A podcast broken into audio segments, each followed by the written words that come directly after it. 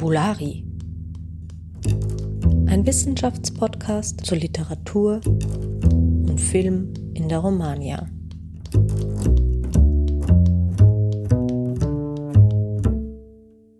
Hallo und herzlich willkommen zu Fabulari. Mein Name ist Theresa Hirgeist und ich habe heute endlich wieder eine Studierende zu Gast, Tamara Lampel. Hallo. Hallo. Wer sind Sie, Frau Lampel, und wie kommen Sie zu Fabulari? Ja, also ich bin Studierende an der Universität Wien. Äh, ich studiere Lehramt. Meine beiden Fächer sind Latein und eben Französisch. Und ich war ja letztes Semester bei Ihnen in einer Lehrveranstaltung, in einer Literaturwissenschaftslehrveranstaltung zu Konstruktion von Kindheit im 19. Jahrhundert in Kinderbüchern. Und da habe ich mich eben mit einem sehr interessanten Kinderbuch auseinandergesetzt, der Roman hieß Perlette von Jeanne Cassin aus dem 19. Jahrhundert. Und da sind mir eben ein paar Dinge bezüglich Kolonialismus aufgefallen. Mhm. Jetzt ist ja das 19. Jahrhundert ein Jahrhundert, wo Diskurse über Kindheit und Diskurse über Kolonialismus äh, sehr rege verhandelt werden, könnte man sagen. Äh, zur Kindheit auf der einen Seite, ne, das ist ja das Jahrhundert, wo es wurde auch schon proklamiert, die Kindheit entdeckt wurde, also wo eben Kinder äh, nicht mehr als kleine Erwachsene behandelt werden, sondern präsent werden als Menschen, die sich gerade in einer sehr spezifischen Lebensphase befinden und wo eben auch äh, die Wissenschaften äh, sich verstärkt äh, um Kinder zu bemühen beginnen. Also es jetzt die Psychologie, die Medizin, es kommt ja auch die Pädagogik auf und generell wird sehr viel über Kinder gesprochen und es konzentrieren sich in dieser Zeit auch Diskurse darüber, wie wichtig Kinder für die Zukunft des Staats, der Nation, der Gesellschaft und auch im individuellen Bereich sind. Ne? Also das ist eine Zeit, wo es auch wirklich sehr interessant und lohnenswert ist, sich auch Kinderbücher anzuschauen. Jetzt ist es ja auf den ersten Blick allerdings relativ ungewöhnlich, dass äh, in einem Kinderbuch dann kolonialistische Diskurse oder wie wir es ja auch in diesem Fall haben, kolonialistische, imperialistische Ideologien transportiert werden. Wie kommt das denn oder was, äh, was ist das eigentlich für ein Roman und was macht ihn in dieser Hinsicht Kolonialismus aus? Ja, also im Perlette geht es darum, dass die kleine Perlette aus Frankreich mit ihrer Familie auf La Réunion lebt. Also das ist ja eine Insel, die auch vom Kolonialismus Frankreichs betroffen war und heute auch immer noch ist. Und schon alleine dadurch, dass eben die europäischen Franzosen auf dieser Insel auf La Réunion leben, wo ja die Urbevölkerung schwarz ist, da kommt schon sehr gut zum Ausdruck diese, diese kolonialistischen Züge.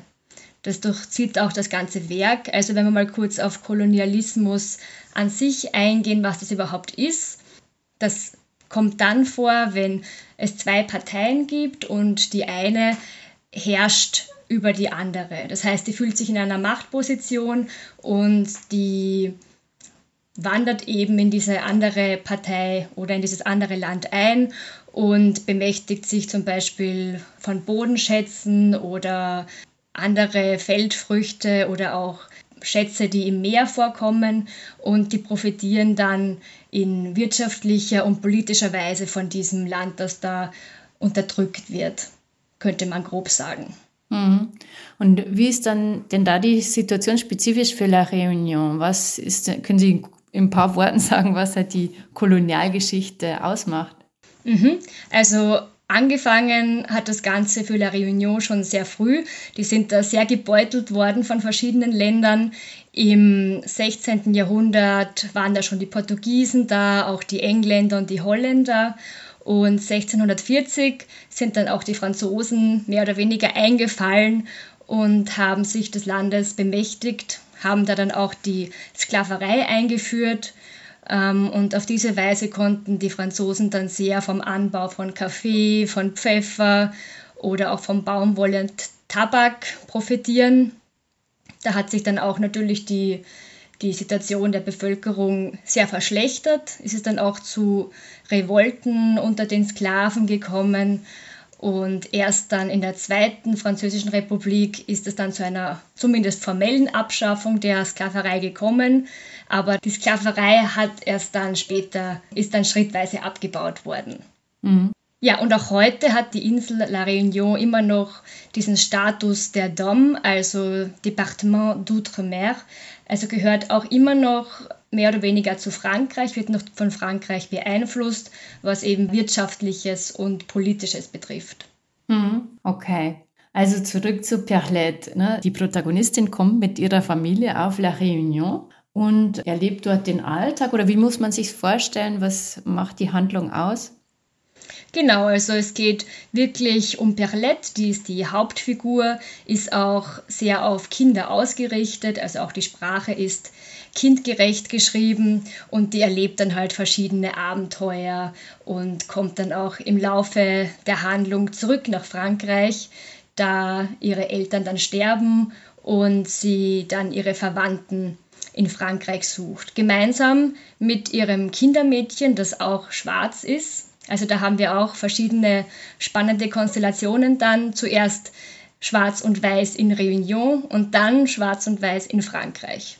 Ja, kommen wir jetzt mal auf diesen Kolonialismus im Werk zu sprechen. Wo äh, ist der denn äh, versteckt? Also auf welchen Ebenen kann man den finden?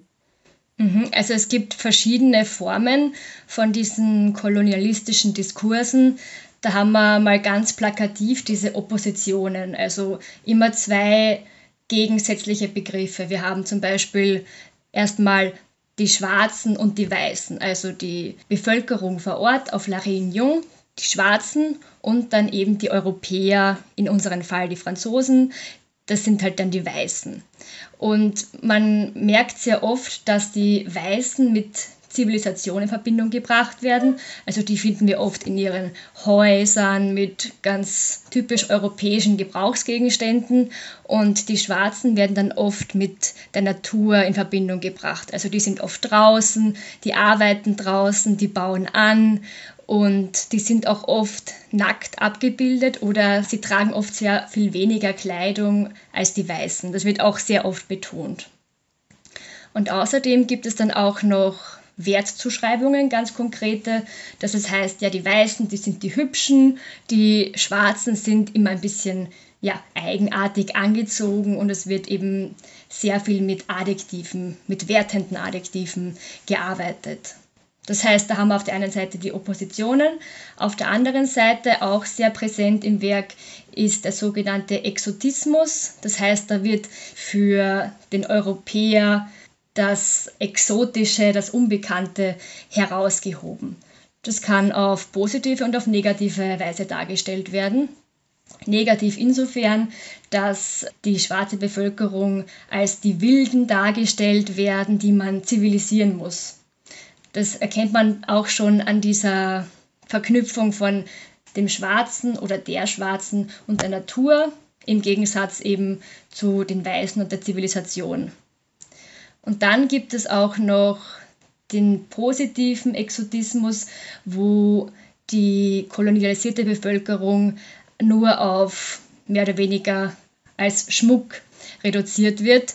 Zum Beispiel, dass die kolonialisierten Frauen einfach nur als hübsch dargestellt werden, dass sie hübschen Schmuck tragen, hübsche Kleidung, aber es ist eben auf keiner wirklichen Basis. Es ist sehr oberflächlich beschrieben.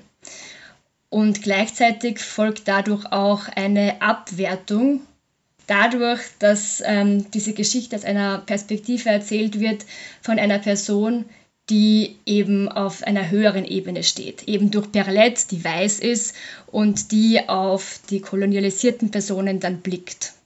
Mhm. Also das wären jetzt mal sozusagen allgemeine Strate Diskursstrategien, die äh, in kolonialen Kontexten angewandt werden, um bestehende Machtstrukturen auszustellen oder auch zu zementieren. Also die Überlegenheit der Europäer und Europäerinnen über die Personen in den Kolonien zu exponieren. Wie äh, gestaltet sich das denn jetzt in Perlet? Ja, wenn wir jetzt auf die Oppositionen zurückkommen, da sehen wir schon sehr schön in der Einleitung, da wird uns Perlet erstmal beschrieben, wie ihr Äußeres ist und da wird sie als hübsches kleines Mädchen beschrieben mit blonden Locken und großen blauen Augen.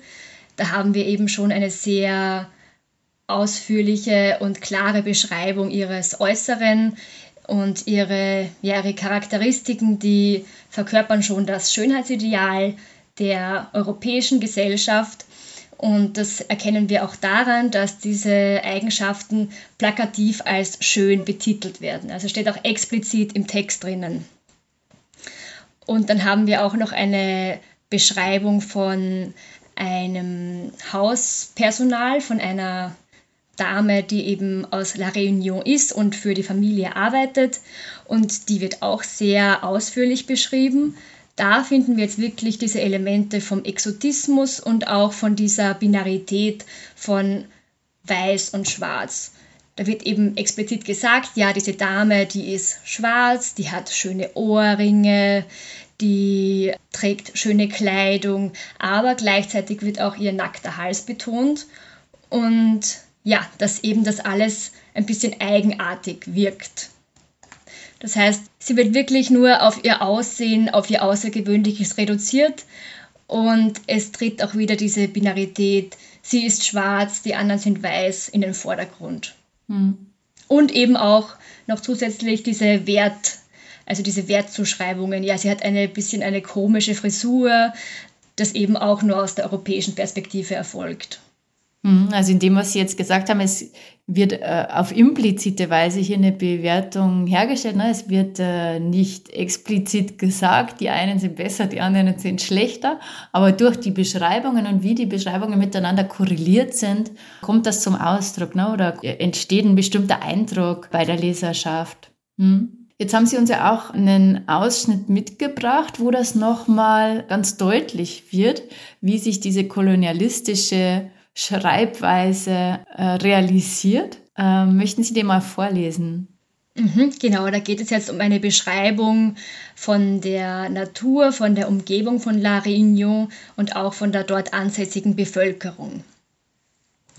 L'aspect du sol très fertile, des jardins remplis de carottes, de giromons, de courges, de concombres, de tomates et d'autres légumes et des champs de patates sucrées, de maïs, de tabac, de manioc et de canne à sucre invitent naturellement à sortir pour voir travailler les domestiques et les affranchis qui cultivent les terres, élèvent la volaille et se livrent à la pêche, soit dans la mer, soit dans les temps de Saint-Paul, le plus étendu de la colonie et qui comprend une superficie de 16 hectares environ.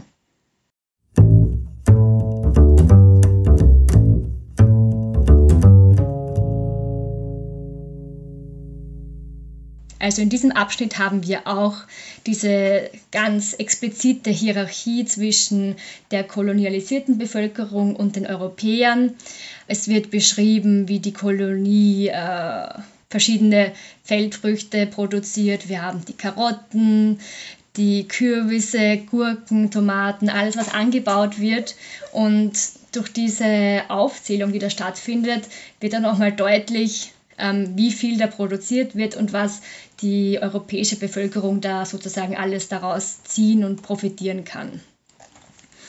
Auch deutlich wird eben wieder diese binäre Opposition, dass das sehr natürlich dargestellt wird, quasi als Naturgesetz, dass die Weißen über die Schwarzen sozusagen herrschen und ja, aufpassen, was da alles passiert und sie steuern sozusagen die ganzen Prozesse vor Ort.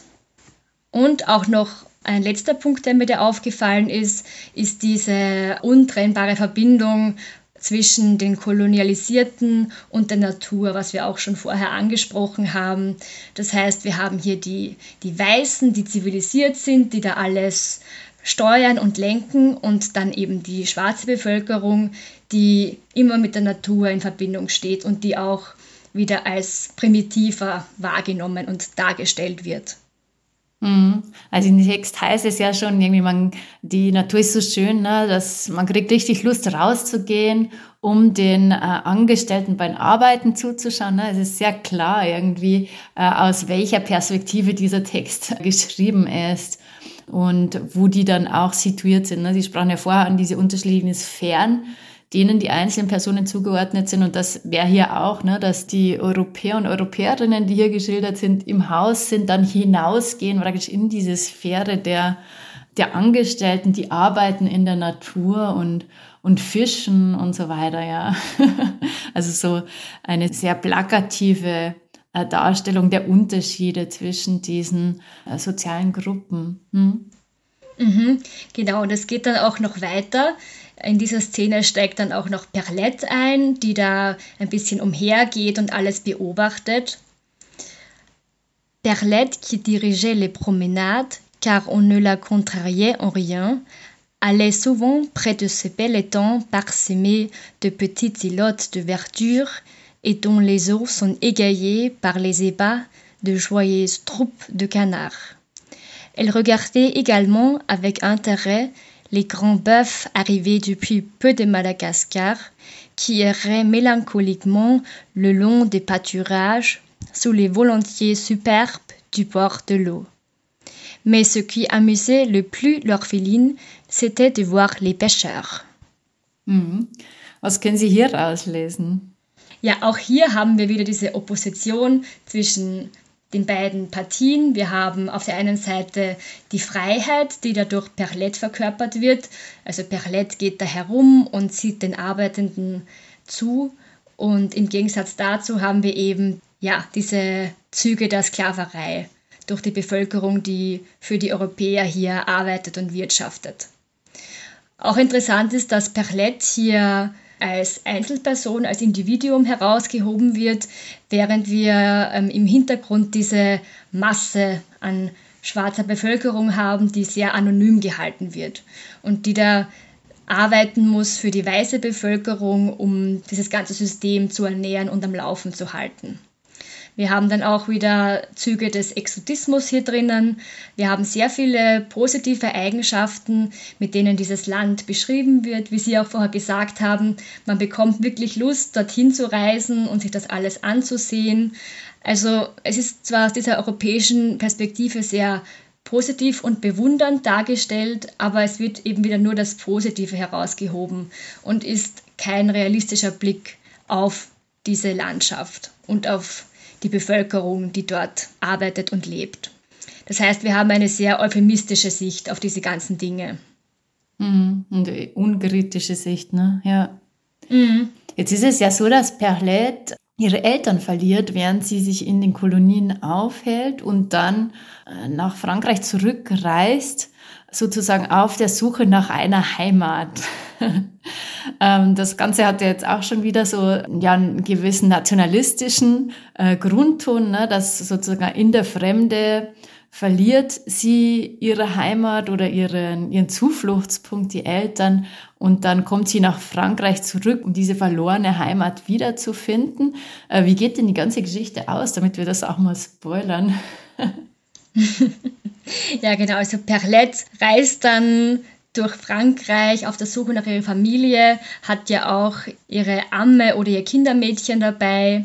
Sie kommt ja als bürgerliches Mädchen hin und dadurch, dass es dann zu finanziellen Nöten kommt, muss sie dann unter anderem auch auf der Straße singen, was halt für ein bürgerliches Mädchen ein sozialer Abstieg ist und sie ist dann auch sehr unglücklich und letztendlich dann kommt sie dann doch noch bei Freunden der Familie unter und sie darf sozusagen wieder ihr bürgerliches Leben, das sie schon auf La Réunion hatte, in Frankreich weiterführen.